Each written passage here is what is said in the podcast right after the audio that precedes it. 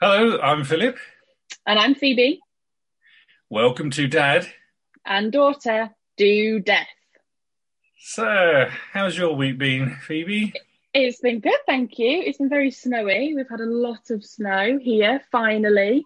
So that's been fun to be able to get out and about in and explore. How's your week been? Yeah, snowy as well. Very, very cold. Yeah, really cold. Not as cold as it has been up in Scotland. I was looking at. Um, but it was really cold in Scotland. Minus 24 or something last night, wasn't it, in Braemar? That's very cold. but on the corner of the garage here, there was a really quite long, could be at least a foot long icicle hanging um, off I've, the corner of the garage. That's amazing. I've had one outside my window that I've been watching all day. I meant to take a photo of it, um, but I forgot, and now it's dark. It might be there tomorrow. If it is, I'll, I'll send you a picture of it. Yeah, I, I took a picture of, of the uh, the one I saw. So um, that's pretty cool. Put it on our Instagram page. There we go. we can share it. yeah, anyone else has taken a picture of any uh, of a longer icicle? Icicle. Yeah, in. Scotland, I bet they've had some really long ones. yeah, yeah, indeed. So, um, I thought we should like touch on some big news that's come out today. Um, yeah. Obviously, I am based in Yorkshire, just outside Hull, and um, the really sad case of Libby Squire, who died or went missing in 2019, um, and then she was found a few weeks later in the Humber. And today, um, Pawel Relowicz, I think it is, um, his name is, he's been convicted of her rape and murder. Um, and he's been sentenced on Friday. So um, some closure there for her family, which is great. But it's been um, a really sad and a really, but a really interesting case to kind of follow, especially as it's been so local. Yeah, yeah, it's very sad, and uh, I'm sure our thoughts go out to her family. Yes, definitely. Time, come to terms with it all, and um, yes, even though he's been convicted and may spend a very long time in prison, it won't bring their daughter back to them. So. Uh, no, absolutely not. And I think the kind of the impact that it will have on Hull and the student community um, is going to be felt for a really long time because it's such a close knit student area that she was lived in. Um, it was literally on the on the same road that I used to live on actually um, when I was at university in Hull. So um, real student area, and I think that that's going to have a real knock on for for a long time. So yeah, big story locally, but glad that some sort of justice has happened there. Yes. Um, yeah, and in other true crime news, I think I read this since we did our last thing. Um, but the autopsy has been finished on Chad Daybell's wife, uh, Tammy. So um, obviously, Chad and Laurie, well, Chad Daybell and Laurie Vallow are about to go on trial for the murder of Laurie Vallow's children. Um, and that's a whole wacky bonkers case. Um, and uh, as part of it they've exhumed his wife who died and done a new autopsy on it but they haven't actually released the results yet. So i think that'll be really interesting to see what comes from that. Um, and i heard that there's a new podcast coming out all about the laurie vallow stuff called mommy doomsday which is coming out on monday i think. So excited to listen to that and hear another spin on that because the whole thing is just absolutely bonkers. It is a bonkers case, yeah. And wasn't there? Um, was it a brother-in-law or some yeah, her brother? Her brother, he died. suddenly died quite yeah, young. and her first, and the dad of her daughter, I think, died. Um, That's right, yeah. A lot of people around them seem to die in weird, mysterious circumstances.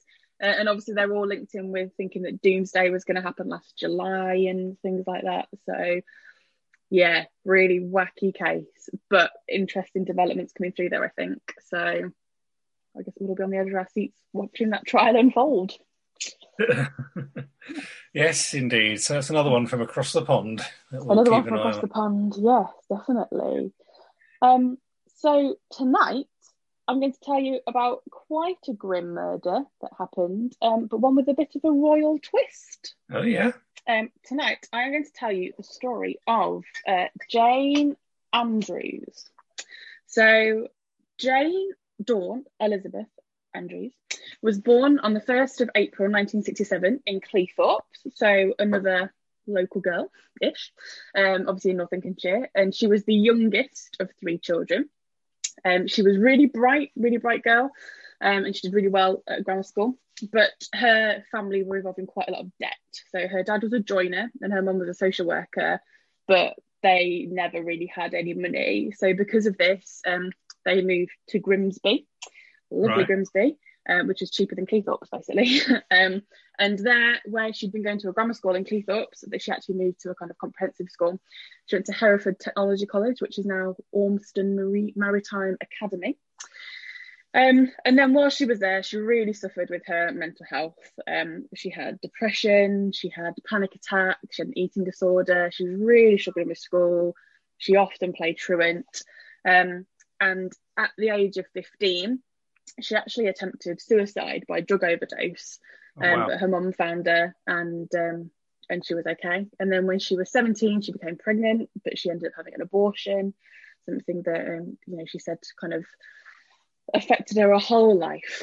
But um, soon after that, she discovered that she had a real love and a real eye for fashion. Um, and so she went on to Grimsby College of Art, where she studied a fashion course. Um, and she actually went on to design children's clothes for Marks and Spencer's. Oh wow, okay. Um, which was good. So you know, she really kind of turned things around for herself. And then in 1988, when she was 21, she answered an anonymous advert um, in The Lady, which is British, one of Britain's longest running women's magazines.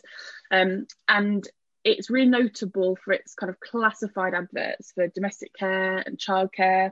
So she um, responded to this advert for, for a personal dresser. Um, and the advert turned out to actually be for Sarah, the Duchess of York. So Fergie. Okay. wow. Um, so she went to work with them in 1988, which is the year that Princess Beatrice was born, and obviously a big week for them because um, Eugenie's had a baby this week as well. Um, but yeah, so yeah, yeah, congratulations, Eugenie. I don't know if I don't think they've released a name yet. Um, little boy, but um, so she went to work for um, Sarah, the Duchess of York, um, and she was welcomed into this whole new life so um, her salary was only only eighteen thousand pounds, but in 1988 that wasn't a terrible salary. Um, but so many perks came with it. She had this brand new, really opulent lifestyle that she'd never been able to have any sort of access to, and was really something that she craved. Um, she bought a flat in Battersea Park, um, and they, uh, you know, how she afforded that, it wasn't entirely known. There was some allegations that she stole um, about two hundred fifty thousand pounds worth of jewels from Fergie, but what? this was potentially unfounded. But yeah, still a bit of a say, I mean, otherwise, area. otherwise, it's a real rags to riches story so far, Absolutely, yeah, yeah. And you know, it was a whole new life for her. She had this new upper class status, this brand new circle of friends. She dropped her Grimsby accent.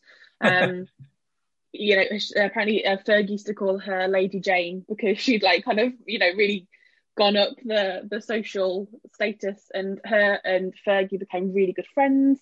Um, and there's loads of pictures of them together at these really high balls and everything like that really lovely having a great time together all these really smart 80s outfits and things like that. Um, so she was her dresser but she also did a lot of her personal shopping for her. Um, so obviously you know she got to know Fergie really well but then some things started to creep in to say that she was trying to like imitate her and she'd kind of copy the way that she walked and talked and dressed and did her hair and things like that. Okay. So maybe she started to kind of step over the line a bit. A bit. Okay. Um, I was, was going to say that eighteen thousand pounds in nineteen eighty eight wasn't wouldn't have been a bad salary. No, no. So, so yeah, she, she had um, London waiting on it. Well, I guess it would have done. Yeah, she was based in in London. Yeah, so maybe she could have afforded a, an apartment or a flat in, in Battersea. Yeah. Yeah. Yeah. So um, she had quite an eventful love life. Uh, so in 1990, she married Christopher Dunn Butler. Um, he was about 20 years older than her, but they divorced five years later, citing irreconcilable differences. Um, but Christopher accused her of being unfaithful. Um, she did admit to it, saying that she'd had a couple of flings that she wasn't proud of, um, but you know, not enough to kind of warrant a divorce sort of thing. Um, after this, she met um, the son of a Greek shipping magnate called Dimitri Horn, and they had quite a tumultuous relationship. And when they broke up, um, Jane went round and trashed the flat that they shared and attempted to take another drug overdose, so attempted suicide again. Um, and in 1997, so um, you know she'd been working with Fergie for about nine years at this point. Fergie yeah. was allegedly having an affair with a Tuscan, Tuscan aristocrat um, who also had feelings for Jane, supposedly. Um, obviously, this wasn't confirmed by the palace, um, but around that sort of time, Jane was let go of. Um, so, is it coincidence? Don't know. But the, the official reason was that they were cost cutting and they were kind of cutting back. Obviously, by this point, Fergie and Andrew were divorced, weren't they? So, don't know. Um, but Jane was obviously devastated. Um, she'd finally gotten to where she wanted to be in life, and it had all been taken away from her. So she was really sad. Um, the next year, Jane met um, a very well off former stockbroker um, who was running a very successful car business with Stirling Moss called Thomas Cressman. So he mixed in this really high part of London society, and he really gave Jane another opportunity to be linked with those circles and that lifestyle that she absolutely craved. Um, and very quickly, she moved in with Thomas, and she was absolutely obsessed with him. Um, and she made it very clear to him and to everyone they knew when they met that um, she wanted to get married to him and she wanted to have his children. End of. Um, so after they'd been together a couple of years, he took her on this lovely holiday to Italy and the French Riviera and Jane was absolutely convinced that he was going to propose. And she told all of her friends that she was expecting this, but he didn't. um, okay. Actually, he made it very clear that he had no real intention of marrying her at all. So obviously, huh. a bit of a uh, a bit of a slap in the face to Jane. Sounds like the beginning of Legally Blonde. It does. This ends a little bit differently.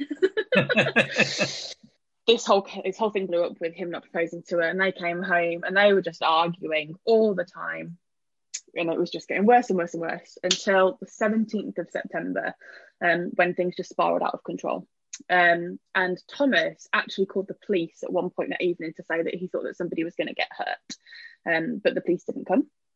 Um, they carried on fighting. So later on that night, um, Jane bludgeoned Thomas with a cricket bat and then stabbed him to death with a kitchen knife as he slept. Wow. Yeah, I thought it was so... going to be the other way around. I just instinctively thought that no, no good was going to come to Jane, but um... well, no good did come to her, but it was kind of her own doing. Um, she, yeah, so she didn't get what she wanted, and she stabbed him to death. Which, you know, poor Thomas, really. Um, so after the attack, Jane fled the scene she contacted her ex-husband and she texted her friends to ask where Thomas was, saying that she hadn't seen him. I guess kind of to build herself sort of a bit of an alibi, um, but quite unsuccessfully. Um, she claimed that she's been blackmailed, but then the police just lost her. They couldn't find her for days. Um, and reportedly, Fergie even tried to ring her and left a couple of voice messages for her to like find out where she was and see what was going on. Um, but then four days later, she was found in Cornwall in her car, very distressed, and she'd attempted another drug overdose, but um, she was still alive.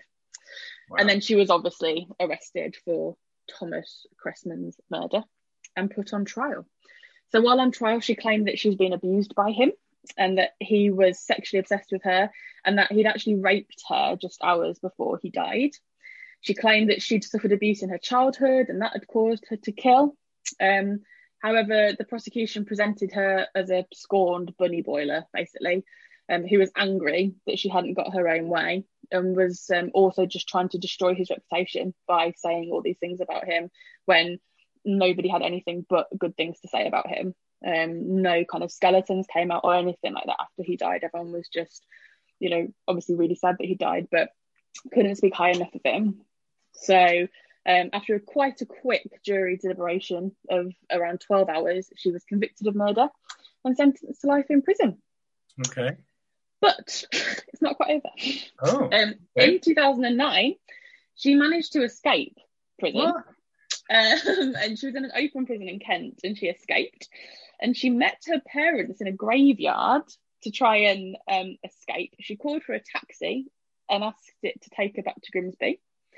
Um, but the taxi driver realised who she was so they called the police and she was rearrested and put back in prison, obviously. Um, and then she was released from prison on the 21st of May 2015, two days before my wedding, um, after serving the mandatory 14 years that you get for a life, servant, life sentence. Um, so when she was released, she set up a market stall selling royal merchandise um, until she was arrested again in 2018 for the harassment of a new partner. Um, but luckily, they managed to arrest her before she um, killed Any more damage. Yeah. um, and so she was released again in August 2019. And the most recent reports from her is that she's been working in Morrison's, stacking shelves throughout COVID. Um, so not sure where she lives now. Um, she managed to sell her um, a flat in Battersea for about four times what she paid for it, and used Oh, the money to buy it.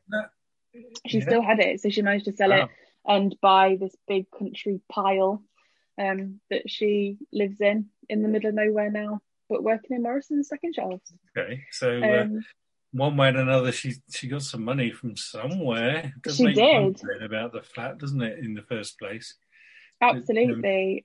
I think it's a really interesting one, Julie. She was obviously tormented. There was obviously something going on with her, but she didn't really need to kill anybody, did she? so for the last well year and a half, she's been out and out and about. Yep, out and about, stacking shelves. Not out and about too much because we've all been stuck at home, haven't we? But Well, yeah, out and about enough and that she's out of prison. Um, and obviously, Thomas is no more. And I think his family are upset, obviously, that she got released from prison. And I Yeah. think they were really unsurprised when she was rearrested for harassment of a new partner, saying, you know, it was only a matter of time before that was going to happen again. right. So, okay. Gosh. so that is the story of Jane Andrews and Thomas Gresper. Yeah. Well, first of all, um, thank you, Phoebe. I don't think I knew that story, and the I really thought you would. I'm really surprised that you didn't know it. But just a quick shout out to all people that work in supermarkets, stacking shelves, ser- serving people at the checkouts, working in the warehouses, deliveries, particularly the delivery people at the moment, everything, because without them, we would be in a right mess at the moment. Definitely. So, um, yeah. So, Yeah, in, in some agree. respects, she's redeemed herself by doing a, a very valuable job now.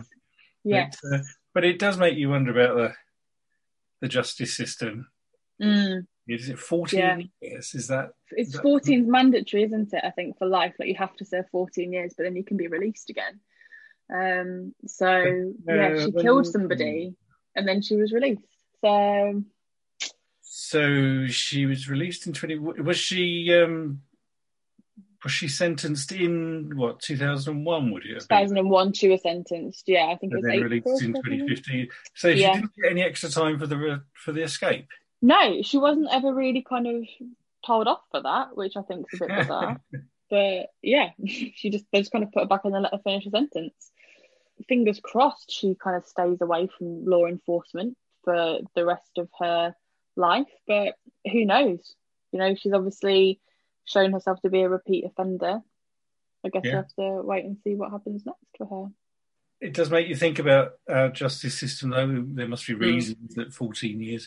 Some people, but very few get- people get whole life, whole life Yeah. tariffs, don't they? Um, Definitely. And I think it depends on like the severity of the crime, doesn't it? And how many people and if they're a repeat offender and things like that. But I guess that's how restorative justice works, isn't it? They Yeah. serve their time and then they can get back on with their lives. Whereas this, if this did happen the other side of the Atlantic, uh, it would have been life without parole, probably, or Probably, um, yeah. 25 to life, or something like that. Definitely. It just shows, uh, doesn't it, how different it is all over the world, like how different justice systems work. And I guess it makes Yeah. you think which, which ones are the most effective. Which ones do you not see repeat offenders from? Um, and I think this throws up a really interesting question around how long life sentences actually are. Um, and what do you mean by life? And then what other sentences are in other countries around the world. In England, it's like 14, 15 years. In France, um, it's 18 years or 22 years if you're a repeat offender. Um, in Germany, it's 15 years. In Denmark, it's 12 years. In Poland, it's 25 years. Um, in Holland, it generally means actual life. So it's the rest okay. of your life since they got rid of the death penalty. And in America, all states, apart from Alaska, allow a sentence of life without the possibility of parole, or technically finite sentences are handed out like 100 years plus that exceed a century. And then obviously they're kind of seen as um, de facto ones. So I think, you know, yeah, kind of Holland and America, you could literally be put into prison for the rest of your life without um, without the, the chance of parole. Yeah. In Portugal, they don't have life imprisonment at all. Um, and other countries such as Mexico, Spain, Vatican City, I don't know how much crime they're getting, how much, how much murder they're getting in Vatican City, uh, Norway, Serbia, and most South Central American countries, Mozambique, and the Republic of Congo, they don't have life sentences, which is quite interesting. So it's just um, a, a period of time as determined by yeah the judicial so, system, by the courts, by the judge. Yeah. Right, Which I guess they could still sentence them to kind of like 30, 40 years, couldn't they? But I guess the thing that I don't understand is why say life imprisonment when it's clearly not going to be. Mm. um, I feel like they should kind of rephrase that a little bit because life in prison, 14 years isn't life in prison, is it? Really? So. After 14 years, is that when parole can yeah. Yeah. So, so, obviously they could apply for parole and not get it. Um, but um, yeah, if you if you do get it, then you you only have to serve 14 years and then you're back out again. And you know, she, and she was quite young really when she um, committed the. I think she's 52 now, or she was 52 when she was released from prison. Right. So yeah. she's only in her kind of you know early 50s now. Fascinating story, yeah. yeah. Uh, I can't get over that royal connection as well.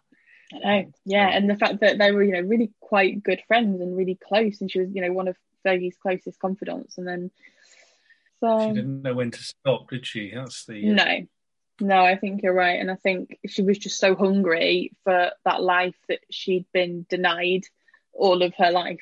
She wanted better and to climb up the the social ladder, which is absolutely fine. Um, but you have to stop somewhere, don't you? You can't you can't kill people to uh, get higher. But it's the uh, probably the most common motive for murder, isn't it? Money or um, yeah. love. So I guess she was quite stereotypical yeah. in some ways. Oh, well, thank you for that. no I thought it'd be good to do my first case as a uh, as a woman who had killed somebody because we always talk about men murderers. So I thought, oh yes. I'll, uh, I'll uh, They're always fascinating uh, women murderer cases. Mm. Sometimes quite brutal. Uh, yeah. So there you go. Um, okay. a, a, shorter one this week, but I thought you know short and sweet. all right. Well, thank you again, sweetheart, for uh, for telling me all about Jane Andrews. You are welcome. I'm glad that I could tell you a story you didn't know, um, and a really interesting one. A sad, a sad story, but an interesting story as well. So yes. I look forward to hearing your case next week. Yes, indeed. I've um, you might have seen from the from the photograph that uh, I've now got quite a stack of books to look through to get some inspiration for, and uh, yeah, so I shall be doing that and coming up with a story to tell you about next week. I'm excited already. So join us again when Dad and daughter do death.